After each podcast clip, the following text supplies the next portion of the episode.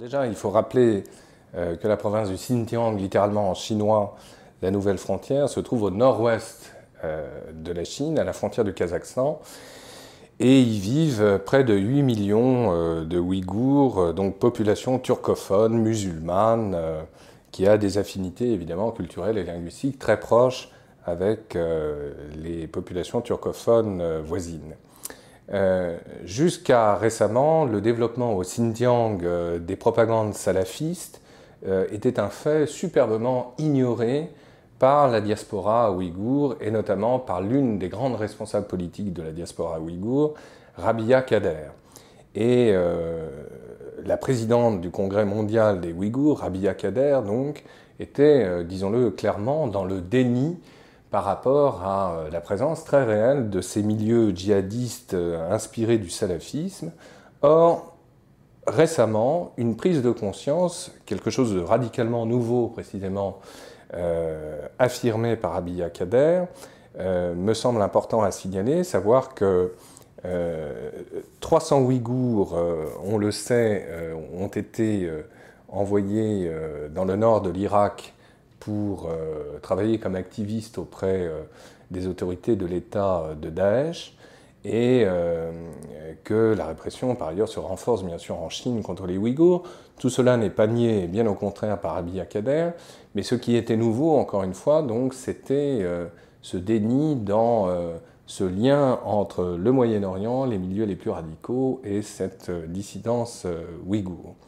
Sauf que Rabia Kader, a euh, pris position euh, qui irait finalement et malgré elle dans le sens des allégations du gouvernement chinois, puisque dans le Daily euh, c'est-à-dire un quotidien anglophone de la Turquie, l'un des plus anciens qui a été fondé en 1961, elle déclarait, je cite, que dix activistes salafistes euh, en lien directement avec le Xinjiang se trouvaient sur le territoire turc. Et le gouvernement turc a violemment protesté contre euh, Rabia en disant, je cite, euh, qu'elle était vendue aux Américains euh, et aux infidèles. Et ce discours émanait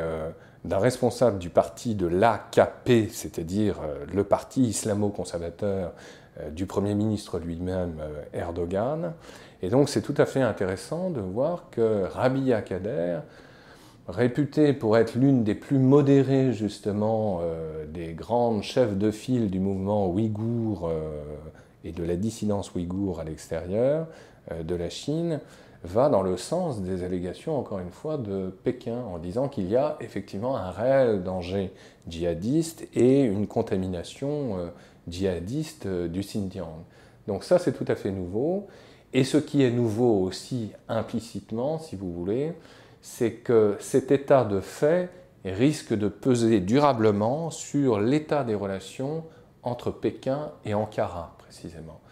Et donc, euh, c'est tout à fait intéressant de voir que par des voies de détour, on apprend que cet état des relations bilatérales sino-turques est en train, du fait même aussi du djihadisme international et des forts soupçons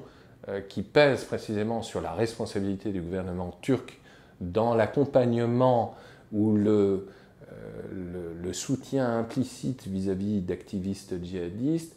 euh, on peut très clairement penser effectivement que ces relations sino-turques précisément vont se détériorer du fait même du djihadisme international et que la communauté ouïghour intellectuelle réagit en allant non pas tant dans le sens de Pékin, mais en disant courageusement également la réalité, savoir que le Xinjiang est réellement menacé par une instabilité euh, de type djihadiste international.